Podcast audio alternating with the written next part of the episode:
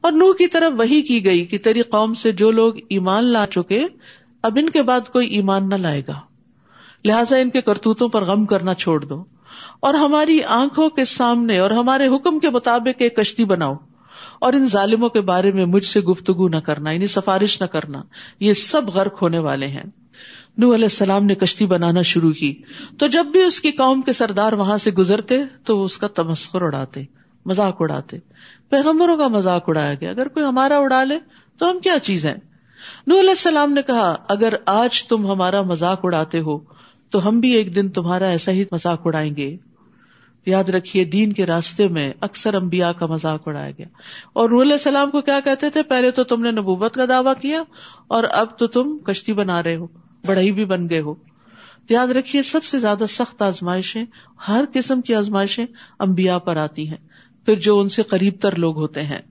لیکن امبیا علیہ السلام ہمیشہ دین کے راستے میں تکلیفیں برداشت کرتے رہتے ہیں اور کبھی بھی اپنا کام نہیں چھوڑتے۔ اور ہمیں بھی چاہیے کہ لوگوں کی طرف سے آئی ہوئی ازیتوں کو نظر انداز کر کے اپنا کام کرتے چلے جائیں۔ رسول اللہ صلی اللہ علیہ وسلم نے فرمایا، وہ مومن جو لوگوں میں مل جل کے رہتا ہے اور ان کی ازیتوں پر صبر کرتا ہے اجر کے لحاظ سے اس مومن سے بہتر ہے جو لوگوں میں مل جل کے نہیں رہتا اور ان کی ازیتوں پہ صبر نہیں کرتا۔ یعنی سب سے بائک آؤٹ کر کے ایک طرف بیٹھا رہتا ہے۔ اس میں کوئی خیر نہیں۔ خیر کس میں ہے؟ لوگوں سے ملے جلے، کسی کی کوئی بات اچھی نہیں لگتی، کسی سے کوئی اسمیل آ رہی ہوتی ہے۔ کوئی آپ کو مس انڈرسٹینڈ کر رہا کوئی آپ کو الزام دے رہا ہوتا ہے۔ کوئی آپ کے مشن کو نقصان پہنچا رہے کسی کے دھوکے اور دوگلے پن کا آپ کو اچھی طرح پتا ہوتا ہے۔ لیکن آپ ان کو چھوڑ نہیں دیتے۔ آپ خیر خواہی اور اصلاح کا کام جاری رکھتے ہیں، کیونکہ آپ کو اللہ سے اجر چاہیے۔ ان لوگوں سے کوئی مطلب نہیں۔ ان سے کسی سلے کی توقع نہیں رکھنی چاہیے۔ تو دائی دین آخر دم تک، جیسے نبی صلی اللہ علیہ وسلم آخر دم تک لوگوں کے خیر خواہ رہے، تو کیا ہوا؟ ابو سفیان مسلمان ہو گئے۔ اکرما جو ابو جہل کے بیٹے تھے، وہ مسلمان ہو گئے۔ ولید بن وغیرہ کے بیٹے خالد بن ولید مسلمان ہو گئے۔ یہ طویل صبر کے نتیجے میں کامیابیاں حاصل ہوئی تھی تو اس لیے جو شخص دین کی طرف بلائے، اسے صبر سے کام لینا چاہیے اور کام کرتے چلے جانا چاہیے اور ہر طرح کی باتوں اور لوگوں کے مذاق اڑانے اور ازیتوں سے اوپر اٹھ جانا چاہیے، انہیں اگنور کر دینا چاہیے، اعراض برتنا چاہیے۔ فصوفت علمون اتی اداب یخزی و علیہ اداب مقیم تمہیں جلد ہی معلوم ہو جائے گا کہ کون ہے جس پر ایسا عذاب آتا ہے جو اس کو رسوا کر دے اور کس پر دائمی عذاب نازل ہوتا ہے۔ یہاں تک کہ ہمارے عذاب کا حکم آ پہنچا اور تنور ابلنے لگا۔ تنور سے مراد بعض مفسری نے خاص جگہ لی لیکن عمومی رائے یہی ہے کہ زمین نے پانی اگلنا شروع کر دیا۔ تو ہم نے نور علیہ السلام سے کہا کہ اس کشتی میں ہر قسم کے جانوروں کا ایک جوڑا یعنی نر اور مادہ رکھ لو اور اپنے گھر والوں کو بھی سوار کر لو۔ بجز ان اشخاص کے جن کے متعلق پہلے بتا دیا جا چکا ہے کہ وہ ہلاک ہوں گے۔ اور جو ایمان لے آئے ہیں، انہیں بھی سوار کر لو۔ اور وہ تھوڑے ہی لوگ تھے جو ان کے ساتھ ہی مان لائے۔ کہا جاتا کہ اسی لوگ تھے یا اس سے بھی کم۔ یہ ساڑھے نو سو سال کی کمائی تھی۔ اتنا طویل صبر۔ نو علیہ السلام نے کہا، اس کشتی میں سوار ہو جاؤ۔ اس کا چلنا اور اس کا ٹہرنا اللہ ہی کے نام سے ہے۔ میرا رب یقیناً بخشنے والا اور رحم کرنے والا ہے۔ بسم اللہ مجرے و مرسا ان ربی لغفور الرحیم۔ تو کشتی میں سوار ہوتے ہوئے، گاڑی میں سوار ہوتے ہوئے، گھر میں داخل ہوتے ہوئے بسم اللہ پڑھے کیونکہ اللہ کا نام بابرکت ہے۔ اور رات کو بھی اسی طرح جب اپنے گھر کا دروازہ بند کرے تو بسم اللہ پڑھے بسم اللہ پڑھ کر لائٹ آف کرے کبھی یاد رہا ہمیں اس وقت؟ بس ٹک کر کے بند کر دیتے ہیں، بسم اللہ پڑھنا بھول جاتے ہیں۔ تو آج سے اپنی یہ ہیبٹ بھی ان شاء اللہ بنائے پھر اسی طرح، بسم اللہ پڑھ کر چراغ بند کرو۔ بسم اللہ پڑھ کر پانی کا برتن ڈھانک دو۔ بسم اللہ پڑھ کر اپنے برتن ڈھانک دو۔ یعنی رات کو برتن کھلے نہیں رہنے چاہیے، کیونکہ سال کی ایک رات میں وبا اترتی ہے، آسمان سے بیماری اترتی ہے اور جو کھلے برتن ہوتے ہیں، ان میں گھس جاتی ہے اور پھر وہاں سے بندوں کو لگ جاتی ہے۔ تو اس لیے ہر چیز پر بسم اللہ یعنی جس چیز میں آپ چاہیں کہ اللہ برکت ڈالے، وہاں بسم اللہ پڑھے اللہ کا نام لیتے ہوئے ان شاء اللہ خیر اور بھلائی ہی آئے گی۔ وہ کشتی اور لوگوں کو لیے چلے جا رہی تھی، جبکہ ایک ایک موج پہاڑ کی طرح اٹھ رہی تھی، اتنی اونچی۔ اس حال میں نور علیہ السلام نے اپنے بیٹے کو پکارا، جبکہ وہ ایک کنارے پہ کھڑا تھا۔ بیٹا، ہمارے ساتھ کشتی میں سوار ہو جا اور کافروں کا ساتھ نہ دے۔ بیٹا، بری صحبت کا شکار تھا۔ اس کی دوستی منکرین کے ساتھ تھی، دین کا مذاق اڑانے والوں کے ساتھ تھی۔ تو آخر میں بھی وہ انہیں کے ساتھ تھا۔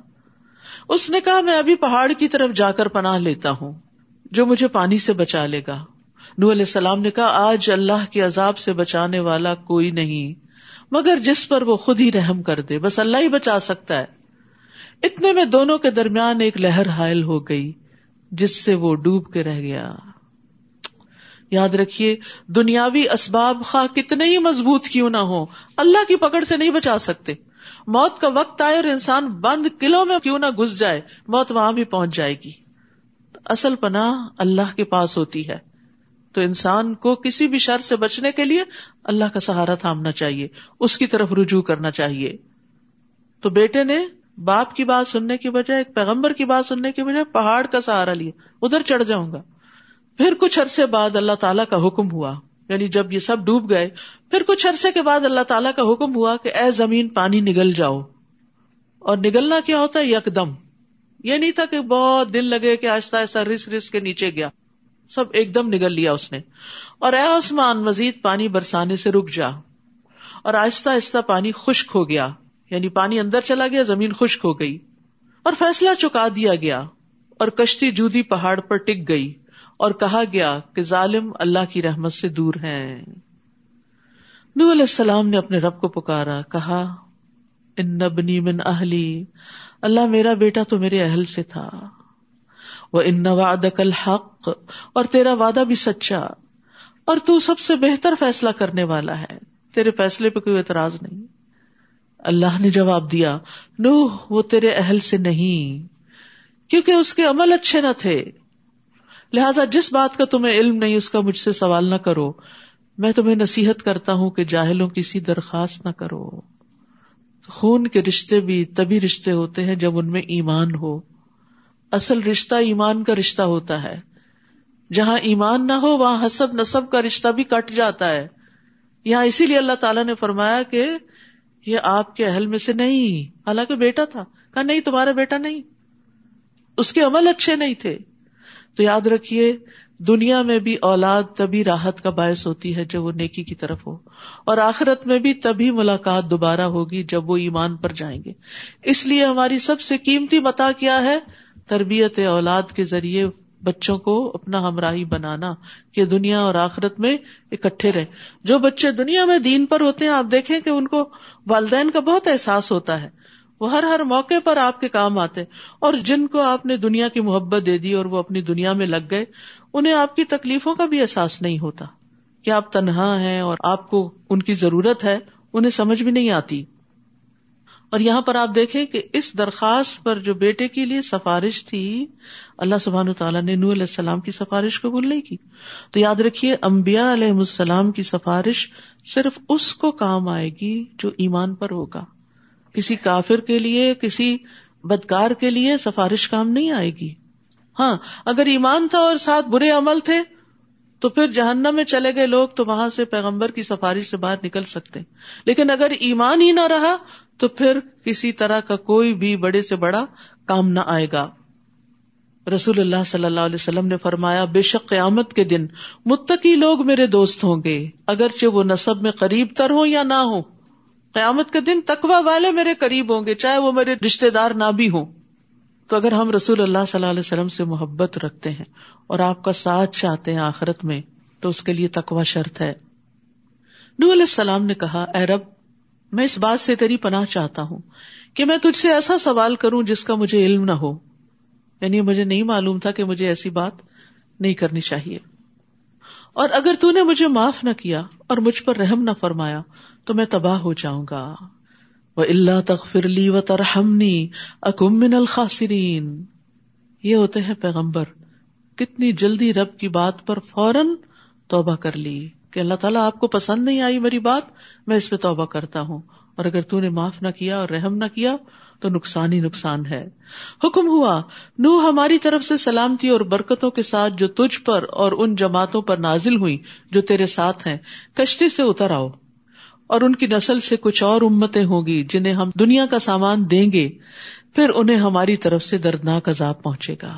اشارہ ہے، آئندہ آنے والی اقوام قوم عاد، قوم سمود کی طرف، جو نو علیہ السلام ہی کی اولاد سے تھی اب دیکھیے، کشتی میں زمین پر صرف ایمان والے بچے ہیں، لیکن ان ایمان والوں کی نسلوں میں سے پھر کافر پیدا ہو گئے۔ پھر ان کو ڈبو دیا گیا اور ایمان والے بچے، پھر ایمان والوں کی نسلوں میں پھر دوسرے لوگ پیدا ہو گئے۔ پھر ان کو ختم کر دیا گیا اور ایمان والے بچے۔ تو یاد رکھیے، یہ سلسلہ چلتا رہتا ہے۔ یخرج الحی من المیت و یخرج المیت من الحی۔ کبھی ایمان والے سے جو اولاد پیدا ہوتی ہے، وہ کافر ہوتی ہے اور کبھی باپ مسلمان نہیں، لیکن اولاد مسلمان ہو جاتی ہے۔ اللہ کی شان ہے۔ اللہ کو پتا ہے ہدایت کس کو دینی ہے۔ ہمیں تو دعائیں کرتے رہنا چاہیے۔ تلکمن امبا الغیب نوحیہا الیک۔ اے نبی، یہ غیب کی خبریں ہیں جو ہم آپ کی طرف وہی کر رہے ہیں۔ اس سے قبل انہیں آپ نہیں جانتے تھے اور نہ آپ کی قوم۔ یعنی نو علیہ السلام کا تفصیلی واقعہ آپ کو علم نہیں تھا، یہ وہی کے ذریعے ہم آپ کو سنا رہے ہیں۔ لہٰذا آپ صبر کیجیے، کیونکہ انجام پرہیزگاروں ہی کے حق میں ہوتا ہے۔ آپ صلی اللہ علیہ وسلم کو یہ سارا واقعہ کیوں سنایا گیا؟ تاکہ آپ پر جو مشکلات کے پہاڑ ٹوٹے ہوئے ہیں ان میں آپ کو صبر آ جائے کہ صرف یہ مخالفتیں میری ہی نہیں ہو رہی، مجھ سے پہلے پیغمبروں کی بھی ہوئی اور ان پر اور بڑی آزمائشیں آئی نو علیہ السلام ساڑھے نو سو سال تک مخالفت سہتے رہے، لیکن انجام کار ان کے حق میں بہتر ہی ہوا۔ وہ الا آدن اخاہم ہودا اور آد کی طرف ہم نے ان کے بھائی ہود کو بھیجا۔ اس نے کہا، اے میری قوم، اللہ ہی کی عبادت کرو۔ جس کے سوا تمہارا کوئی الہ نہیں۔ وہی دعوت ہے جو نو علیہ السلام نے دی تھی۔ تم نے تو محض جھوٹ گھڑ رکھے ہیں۔ یعنی یہ جن بتوں کی تم پوجا کرتے ہو، ان کی کوئی حقیقت نہیں۔ اے قوم، میں تم سے کوئی سلا نہیں مانگتا، میں دنیا نہیں کٹھی کر رہا۔ میرا سلا تو اس کے ذمہ ہے جس نے مجھے پیدا کیا۔ کیا تم سوچتے نہیں؟ اور اے قوم، اپنے رب سے معافی مانگو، استغفار کرو۔ پھر اسی کے آگے توبہ کرو۔ یعنی گناہ چھوڑ دو۔ استغفار ہوتا ہے، معافی، طلب کرنا کہ اللہ ہمارے گناہ ڈھانپ دے۔ اور توبہ ہوتا ہے، پلٹ آنا، گناہوں کو چھوڑ دینا۔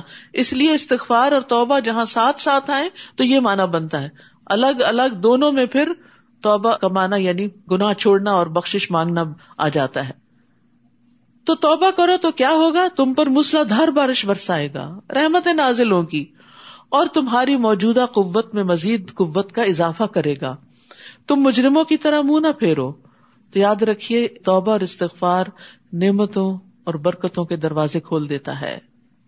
سورت نوح میں بھی آتا ہے کہ نوح علیہ السلام نے اپنی قوم سے کہا تھا فکل تستخر ربکم ان نہ غفارا۔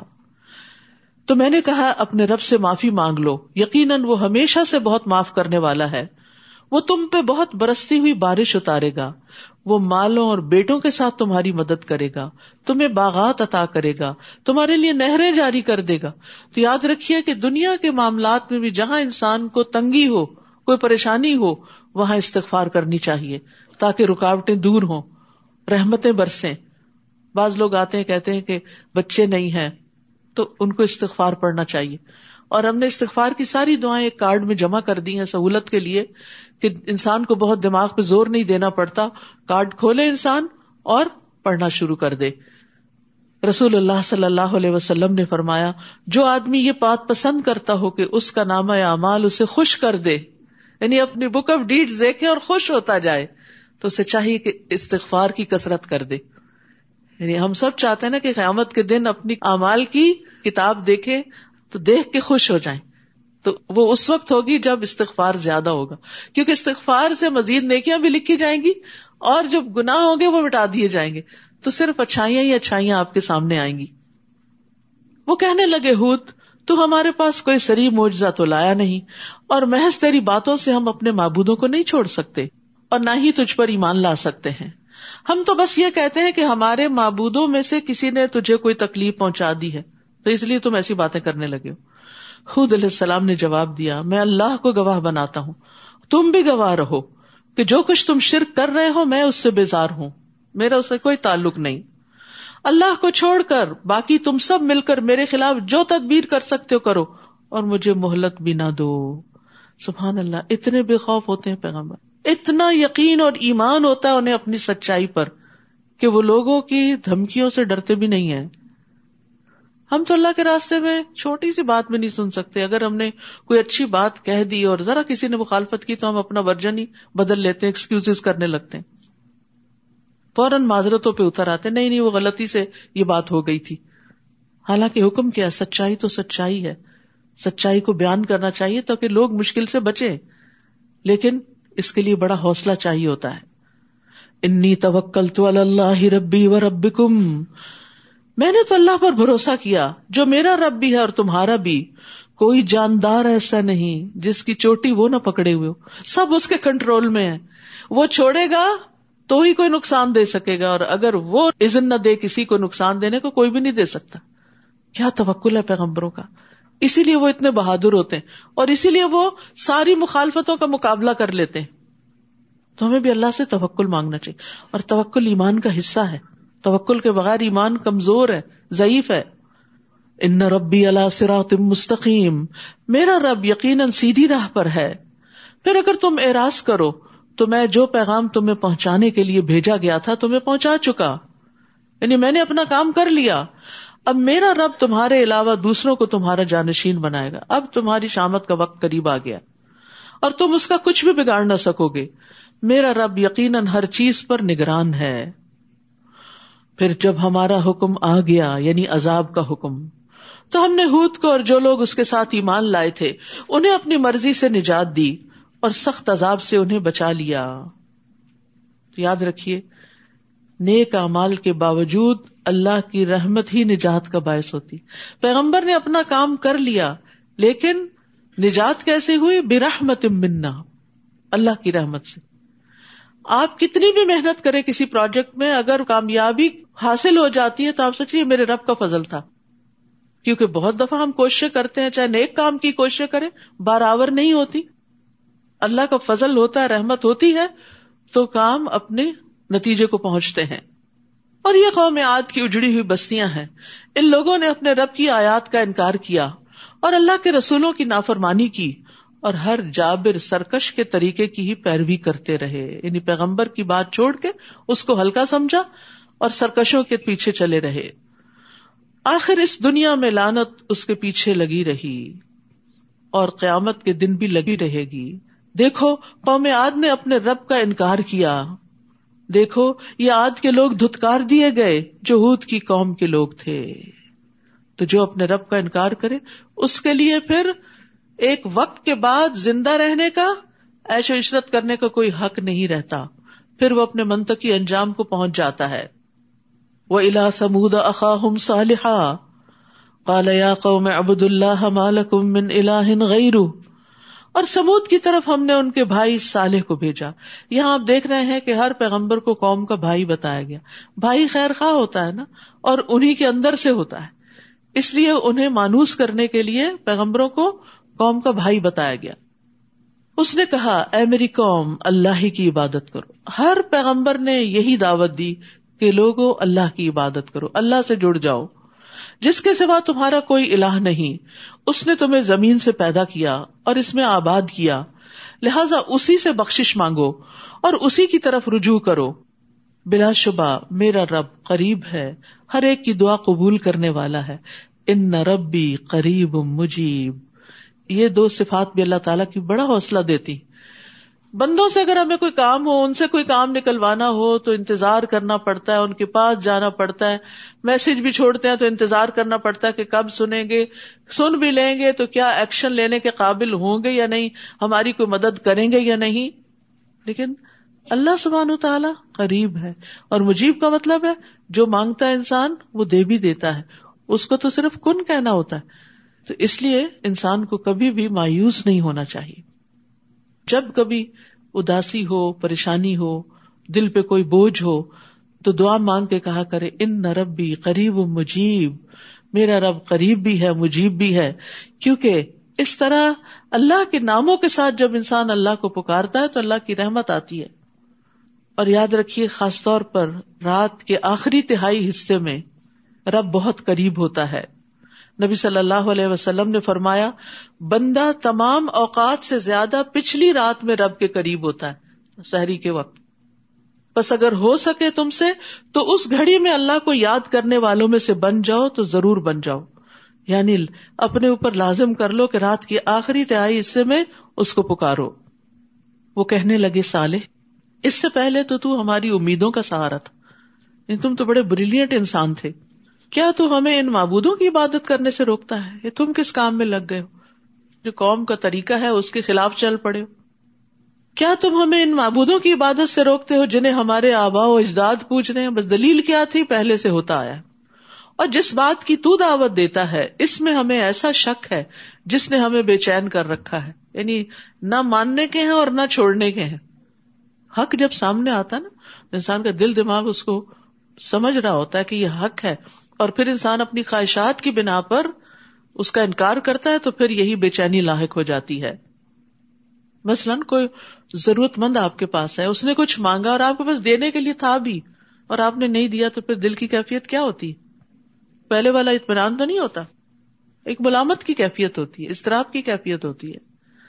تو انسان کو بہت سے مسائل میں مفتی فتوا دے بھی دیتے ہیں، لیکن پھر بھی دیکھنا چاہیے کہ ضمیر کیا فتوا دیتا ہے؟ اندر کیا کہتا ہے؟ کیونکہ مفتی آپ کے سارے حالات کو نہیں جانتا ہوتا۔ آپ زیادہ بہتر جانتے ہوتے ہیں کہ آپ کی پوزیشن کیا ہے اور آپ کو کیا کرنا چاہیے۔ کہتے نا، استفت قلبک ولو افتو کا دل سے فتوا لو، خواہ لوگ تمہیں فتوا دے بھی دیں۔ یعنی وہ کرو جس سے تم اللہ کو راضی کر سکو۔ صالح نے جواب دیا ہے میری قوم، بھلا دیکھو اگر میں اپنے رب کی طرف سے ایک واضح دلیل پر ہوں۔ اور اس نے مجھے اپنی رحمت یعنی نبوت سے بھی نوازا ہوا ہو۔ پھر میں اس کی نافرمانی کروں تو اس کے مقابلے میں کون میری مدد کرے گا؟ تم تو میرے نقصان ہی میں اضافہ کر رہے ہو۔ یعنی اس طرح کے مشورے دے کر مجھے خسارے کی طرف لے جا رہے ہو۔ اور اے قوم، یہ اللہ کی اونٹنی ہے جو تمہارے لیے ایک معجزہ ہے، کیونکہ وہ چٹان سے برامد ہوئی تھی۔ نارمل طریقے سے بچہ نہیں پیدا ہوا تھا۔ اور وہ ساری قوم نے دیکھا تھا کہ وہ کہاں سے آ گئی۔ اللہ کی زمین میں اس کو چرنے دو، اسے کوئی تکلیف نہ پہنچانا، ورنہ تمہیں بہت بڑا عذاب آئے گا۔ مگر انہوں نے اس کی کونچے کاٹ کر مار ڈالا۔ تو صالح نے کہا اچھا اب صرف تین دن اپنے گھروں میں مزے کر لو۔ یہ ایسا وعدہ ہے جو کبھی جھوٹا نہیں ہو سکتا۔ یعنی پہلے سے اب ان کو انجام بتا دیا گیا کہ شاید اب بھی توبہ کر لیں۔ اب آپ دیکھیں، یہاں پر کونچے تو ایک شخص نے کاٹی تھی کدار بن سالم لیکن ساری قوم کو اس میں الزام دیا گیا۔ کیوں؟ کیونکہ وہ سب دل سے ساتھ تھے۔ تو بہت سی چیزوں میں نیت کے ساتھ فیصلہ ہوتا ہے۔ چاہے اوپر سے آپ کا عمل کچھ بھی ہو، لیکن دیکھا یہ جاتا ہے کہ دل میں کیا تھا۔ تو یہاں چونکہ ساری قوم یہی چاہتی تھی کہ اٹھنی کو ختم کیا جائے، وہ سارا ہمارا پانی پی جاتی ہے اور ہمارے لیے ایک عذاب ہو گئی ہے۔ کیونکہ انہوں نے خود ہی مانگی تھی۔ تو اب وہ ان کے لیے آزمائش ہو گئی۔ پیغمبر نے منع بھی کیا، لیکن وہ باز نہیں آئے۔ تو جب ایک بندے نے وہ غلط کام کیا اور سب نے اس کی تائید کی تو سب ہی مجرم قرار پائے۔ اسی طرح اگر کوئی شخص کسی کو خود قتل نہیں کرتا، صرف اس کو مشورہ دیتا ہے یا اشارے سے کہتا کہ کرو اس کو قتل، تو وہ بھی قاتل قرار پاتا ہے۔ تو بعض کام ایسے ہوتے ہیں کہ جس میں انسان کو نہ دل سے ساتھ دینا چاہیے، نہ زبان سے، نہ اشارے سے۔ اور ظلم کا ساتھ تو کبھی نہیں دینا چاہیے۔ بعض اوقات ایسا ہوتا ہے، گھروں کے اندر ہی ظلم ہو رہا ہوتا ہے۔ اور چونکہ آپ کچھ خاص لوگوں کے ساتھ فیوریٹزم کر رہے ہوتے ہیں اور آپ ان کی غلط باتوں کو بھی جسٹیفائی کرتے ہیں، صحیح قرار دیتے ہیں، تو اس میں اگر مظلوم کی حمایت نہیں کر سکتے اور ظالم کو برا نہیں کہہ سکتے، تو کم از کم ساتھ نہ دیں، خاموشی اختیار کریں اور دل سے تو برا جانے، کیونکہ برائی کو دل سے برا جاننا ایمان کا سب سے آخری درجہ ہے۔ فلما جا امرنا نجینا صالحن والذین آمنوا معه برحمت منا۔ پھر جب ہمارے عذاب کا حکم آ گیا، تو ہم نے صالح کو اور ان لوگوں کو جو اس کے ساتھ ایمان لائے تھے، اپنی رحمت سے اس عذاب اور اس دن کی رسوائی سے بچا لیا۔ بلا شبہ آپ کا رب طاقتور اور غالب ہے۔ اور جن لوگوں نے ظلم کیا تھا، انہیں ایک دھماکے نے آ پکڑا، جس سے وہ اپنے گھروں میں اوندے منہ پڑے رہ گئے۔ جیسے پرندے گرتے ہیں نا مر کے تو منہ کے بل اور پیٹ کے بل پڑے ہوتے ہیں۔ ایسے ہی اس زلزلے سے یہ سب اوندے منہ جا گرے جیسے وہ وہاں کبھی آباد ہی نہ ہوئے تھے۔ حالانکہ بڑی شان و شوکت کی زندگی بسر کر رہے تھے۔ لیکن ایک آواز نے اور ایک زلزلے نے ان کی ساری شان و شوکت ختم کر دی۔ دیکھو، سمود نے اپنے رب کا انکار کیا۔ دیکھو، سمود بھی دھتکار دیے گئے۔ اللہ کی رحمت سے دور کر دیے گئے۔ رسولنا ابراہیم بل بشرا اور بلا شبہ ہمارے رسول یعنی فرشتے ابراہیم علیہ السلام کے پاس خوشخبری لے کر آئے، اسحاق علیہ السلام کی ولادت کی۔ تو ابراہیم علیہ السلام کو سلام کیا، تو انہوں نے سلام کا جواب دیا، وعلیکم السلام۔ اور تھوڑی ہی دیر گزری تھی کہ وہ مہمانی کے طور پر ایک بھنا ہوا بچڑا لے آئے۔ مہمان سے پوچھا، نہیں جاتا کچھ کھاؤ گے؟ انہوں نے پوچھا نہیں کہ تم کون ہو، کس مقصد سے آئے ہو، کیا ہے؟ انہیں بٹھایا اور فوراً جا کر بہت سا کھانا لے آئے۔ یعنی بعض اوقات ایسا ہوتا ہے نا کہ ہم صرف کپ میں ایک چیز بنا کے کسی کو پیش کر رہے ہوتے ہیں، ٹھیک ہے، کبھی ایسا بھی ہوتا ہے۔ لیکن اگر مہمان دور سے آئے ہوں، اجنبی ہوں، تو کھانے پر ان کا حق ہوتا ہے اور کھانے میں زیادہ کھانے کا حیثیت کے مطابق اہتمام کرنا چاہیے۔ سب سے پہلے مہمان نواز، جو بہترین مہمان نواز تھے، جن کی قرآن میں بھی تعریف کی گئی، وہ ابراہیم علیہ السلام تھے۔ وہ اللہ کے دوست تھے اور یہ ایک بہت بڑی خوبی ہوتی ہے، جس کی اللہ تعالیٰ کچھ لوگوں کو بہت توفیق دیتا ہے۔ تو یہاں پر انہوں نے فوراً مہمان نوازی کی، لیکن اس مہمان نوازی میں تکلفات سے بچنا چاہیے، کیونکہ وہ مہمان پر بھاری گزرتی ہیں۔ یعنی چاہے ایک بچڑا ہی تھا تھا زیادہ اچھا تھا، اچھی چیز پیش کی بہت زیادہ نہیں، چھوٹی موٹی چیزیں پیش کی جو تکلفات میں آ جاتی، یہ بھی ہو، یہ بھی ہو، یہ بھی۔ اپنا بھی کام بڑھتا ہے، دوسرے کا بھی بڑھتا ہے۔ دوسرے کا بھی پیٹ خراب ہوتا ہے۔ تو اس لیے مہمانداری کے بھی کچھ اسلامی اصول، تقاضے ہمیں معلوم ہونے چاہیے کہ جس سے ہم مہمان کی خدمت کرتے ہوئے خوشی محسوس کریں، نہ کہ ایک بوجھ۔ نبی صلی اللہ علیہ وسلم نے فرمایا، ابراہیم علیہ السلام پہلے شخص ہیں جنہوں نے اہتمام سے مہمانوں کی مہمان نوازی کی۔ مہمان نوازی ایمان کا حصہ ہے۔ رسول اللہ صلی اللہ علیہ وسلم نے فرمایا، جو شخص اللہ اور آخرت کے دن پر ایمان رکھتا ہے، اسے چاہیے کہ اپنے مہمان کی عزت کرے۔ خوب خدمت اور خاطر مدارت ایک دن اور رات ہے۔ مہمانی تین دن ہوتی ہے، اس کے بعد جو کیا جائے وہ صدقہ ہے۔ یعنی کہ وہ کوئی فقیر، مسکین انسان ہے کہ صدقہ، صدقے کا کانسیپٹ بڑا وسیع ہے ہمارے دین میں کہ نیکی کے جس بھی کام میں آپ لگاتے ہیں، چاہے مہمان کو کھلاتے ہیں، اللہ کی رضا کے لیے تو وہ بھی صدقہ شمار ہو جاتا ہے۔ وہ ان نلیزور کا علی کا حق، تم سے ملنے آنے والے مہمان کا بھی تم پر حق ہے۔ آپ نے فرمایا، اس شخص میں کوئی خیر نہیں جو مہمان نوازی نہیں کرتا۔ نبی صلی اللہ علیہ وسلم نے یہ بھی فرمایا کوئی آدمی مہمان کے لیے اپنی استطاعت سے بڑھ کر تکلف نہ کرے۔ یہ نہ ہو کہ قرضہ لے کر مہمان نوازی کرتا پھرے۔